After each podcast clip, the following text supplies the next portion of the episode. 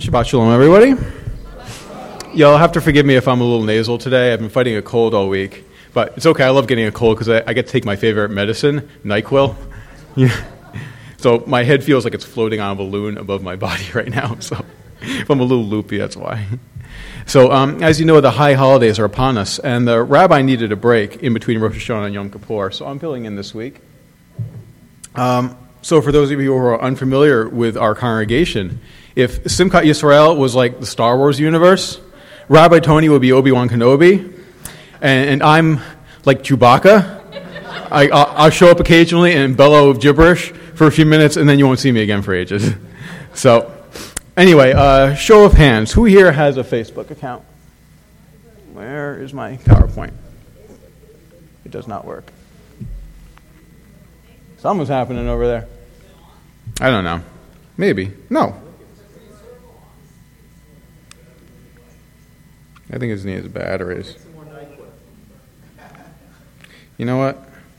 I don't need a PowerPoint. So who here has a Facebook account? All right.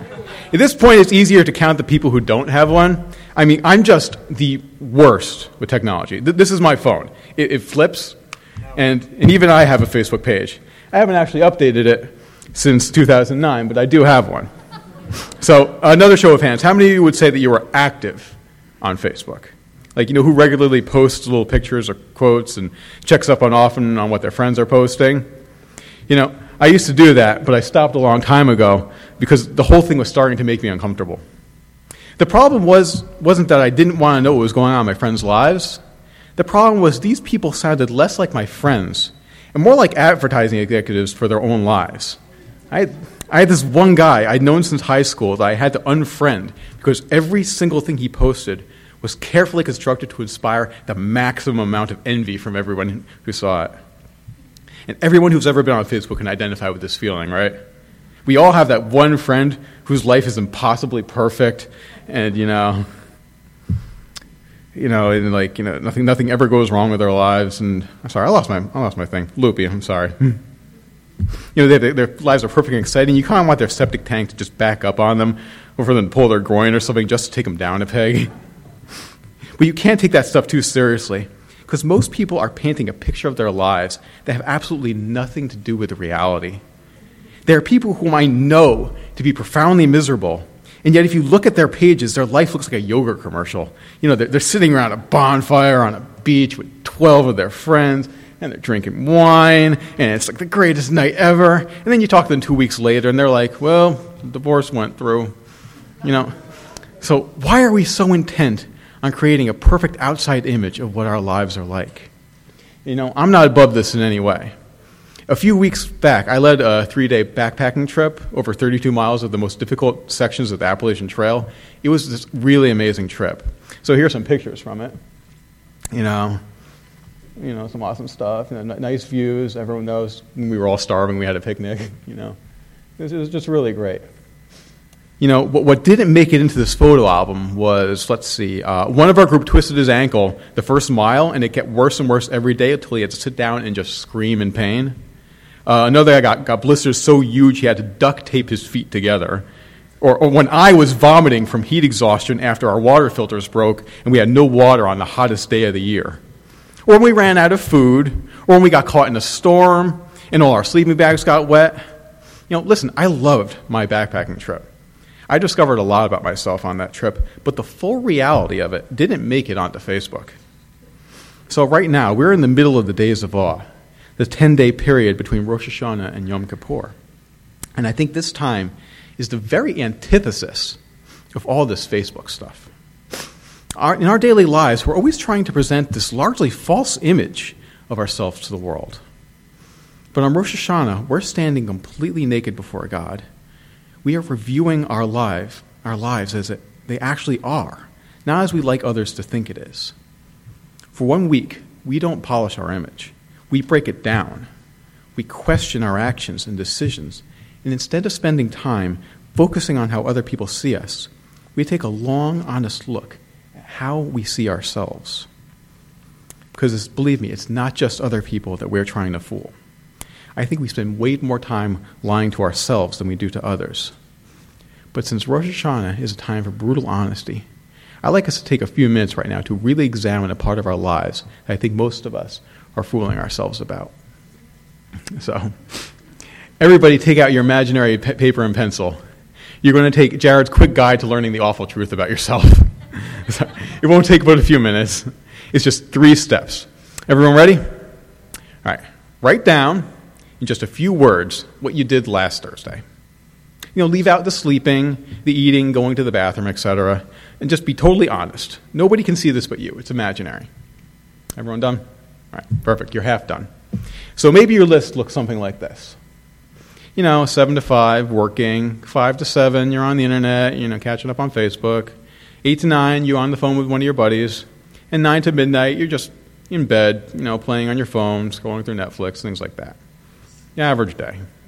Now, on a separate piece of imaginary paper, write down in just a few words the five things that are most important in life, roughly in order. So if I were to take a random guy off the street, his list might look something like this. You know, serving the Lord, raising my family, being loyal to my friends, growing my business, preserving freedom. And if you're a bit younger or more liberal, your list of priorities might look like this being loyal to my friends and family, advancing my education, finding my soulmate, making the world a better place for the future, and learning to play guitar. No, no these are perfectly, those perfectly fine lists. Now, above this list, write the word I believe in. This, in effect, is your philosophy in life. If someone asked you what your philosophy of life was, you could read that off. I believe in being loyal to my friends, in advancing my, I believe in advancing my education, and that sounds pretty good. But here's step three go back to your log of things you did yesterday and rearrange it in order of time spent from most to least. So for our hypothetical person, it'd be working, then playing on the iPhone, then browsing the internet, then talking to a friend. Right now, right? I believe in at the top. That is your real philosophy of life. You can take the other piece of paper and throw it away. It's meaningless. Listen, I'm not trying to judge you on your last Thursday. I almost lost an entire Wednesday trying to get a hat stay on a rabbit. But, uh, you know, if you think that that was just an off day, go ahead and tally up the last month. If you're like me and almost every single person I know, your two lists, the things you said were important and the things you actually spend time on, bear no resemblance to one another. You know, the random guy who ranked at religion, family, friends, career, and freedom. Log his time, you'll find his waking hours are 70% working at the car dealership, 20% Chicago Cubs fandom, and 10% avoiding conversations with his family. His service to the Lord consists of tolerating one hour of church a week, and his dedication to freedom involves voting once every other decade. And just to be clear, the good sounding life philosophy he listed earlier was not intended to make himself sound good to other people. It's what he tells himself you know, that guy you saw at Whole Foods who really does think in his own mind that saving the environment is right at the top of his list. But his total time and energy spent on the cause adds up to occasionally spending an extra dollars on organic tomatoes. So there you go. If you want to know where you'll be five years from now, you don't need a crystal ball. Just look at your philosophy of life, your real one, the one based on actual time spent. That's who you are. And that's who you'll be five years from now, or 10, or 20, you are what you spend time doing. Good night, everyone. I'm just kidding. No, that, would be a, that'd be a very depressing sermon if I ended it there. so. So, why is this? Why are the things that we value and the things that we do so different from one another? Unfortunately, I don't have an easy answer for you. And I wish it was easy as like, let's all quit our jobs and go live on a Jewish farm. You know, but real life is a lot more complicated than that. If I could start my own life over from scratch, there are a lot of things that I would probably do differently. And if I did, then maybe the image of who I want to be and the reality of who I actually am would look a lot more alike. But it's not so easy to restart your life from scratch. But I'm going to give you some good news today. If you're looking at these two lists and you're not happy with what you see, I'm telling you, you can restart your life with God over again. Because restarting is what Rosh Hashanah is all about. It's about repentance, forgiveness, renewal, new beginnings. A few days ago, we had our Rosh Hashanah service here. You know, it's a strange thing about this service. We're taught that Rosh Hashanah is the judgment day of mankind. The righteous get to live another year. The wicked are condemned, and the rest of us fall somewhere in between. We have between until Yom Kippur to get between now and Yom Kippur to get our acts together. And we should be spending Rosh Hashanah begging God for forgiveness and promising to mend our ways. But as anyone who was with us last Sunday night and Monday morning can tell you, Rosh Hashanah is a joyous holiday. You know, we eat special foods, we wear sneakers to synagogue, you know, we go to the beach, we have a good we generally have a good time. Instead of praying for forgiveness, we spend the day proclaiming God as king. So why is this? How can we be so optimistic in the face of judgment? Well, the, the Talmud teaches us that every Jewish holiday commemorates an event in the history of the world. On Passover, we relive the exodus from Egypt. On Purim, we, we relive the deliverance of the Jewish people from Haman. But, now, what event does Rosh Hashanah help us to relive? The rabbis teach us that Rosh Hashanah, the first of Tishrei, was the day that God created the world itself. And for us, on every Rosh Hashanah after, we relive that act of creation, the making of the world anew. Every year, we are imbued with the same spiritual energy that was present at the creation of the world. And this is why we're not afraid on Rosh Hashanah. We don't need to live in fear of our sins from the previous year. On Rosh Hashanah, God makes all things new again, including us and our relationship with Him. So God has renewed His relationship with us already. Now the rest is up to us. God has given us this incredible opportunity to become closer to Him, to become more like the people we want to be in Him. The question is do you want to change? Do you really want to be a person who puts God first? I think we all say that we do, but I think one of the biggest things holding us back from making real change in our lives is that most people don't know how to want correctly. And it's not our fault either. It's actually a failing in the English language. We use the same word, want, to mean two completely different things. And the constant confusion between those definitions is why so many people are disappointed in how their lives turned out. Depending on the context, want can be A, a statement of intended action. You know, I want to mow the lawn before it rains. Or B, I'm sorry, a statement of general preference. You know, I want everyone to live a long and happy life. It sounds simple enough, but the confusion between those two uses of the words is everything. We switch between the two definitions sometimes in the same sentence. So let me give you an example. Uh, last week, I drove to Five Guys Burgers to get a super deluxe burger and like an entire grocery bag full of fries that comes with it. So as I was driving back home, I saw this guy jogging with his shirt off. And he had a torso like Matthew McConaughey. And so, reaching into my bag to shove a handful of fries in my mouth, I was like, man, I want a body like that.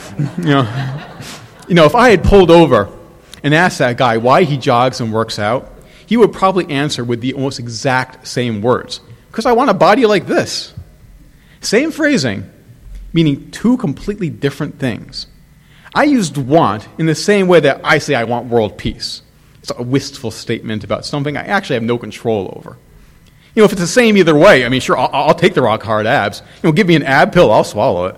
You know, otherwise, no, it's not happening. So, that jogging guy, on the other hand, used want as a statement of intended action. He wants to run five miles every day because he wants to be fit. And that's the point. I found as time goes on that everybody gets what they want. Not what they say they want in order to make themselves look good to others, or what they tell themselves so that they can feel better about the current state of their lives. Uh, I'm talking about what they really want. And to find out what they really want, you don't need to ask them. You just need to look at what they did today.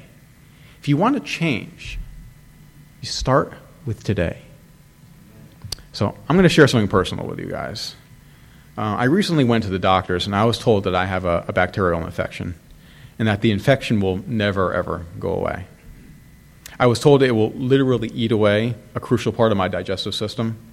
And the only way I can prevent that from happening is do a chemical treatment twice a day, every day, for the rest of my life, as well as painful follow up treatments with my doctor several times a year. It's, uh, it's not a death sentence, but I can see like the burden stretching out in front of me forever. And the sheer weight of it makes me want to just give up sometimes. Except not really, because what I just described to you was brushing my teeth. Nobody regards dental care as a crushing burden. Because you don't sit around every day contemplating the unfathomable amount of, amount of teeth brushing you must scale before you die. You just think of it as something you do in the morning because you have to, because you don't want your teeth to fall out. You manage the long term goal by thinking only of the very manageable daily goal. This is the secret to real change. If you solve all your problems the way you brush your teeth, you can conquer the world. Start with today and take it one day at a time any great long term project or meaningful change that seems impossible to most people, from building a house to writing a book to becoming a prayer warrior, is possible to the people who do them only because they don't focus just on the end goal. That's only what you have to do today. Don't misunderstand me. They, they don't ignore the goal. It's just that they don't regard what they do today and what they want to have 10 years from now as separate things. The future isn't a fanciful wish, it's just the end of a long chain of todays. What you do today and what you want to be long term are the same thing. You know, I, I, hate to use myself as any kind of example because I don't want to sound like I'm boasting, but I, have, I, I am proud of an accomplishment I made a few years ago. When I was 29, I resolved that by the time my 30th birthday rolled around, I was no longer going to have the physique of Winnie the Pooh stuck in Rabbit's Hole. You know, I decided I was going to drop down from 230 from 230 pounds to 150 pounds in one year's time. That's 80 pounds. That's like a whole 12 year old. You know? but I was able to do it because I never thought of it as having to lose 80 pounds by next April.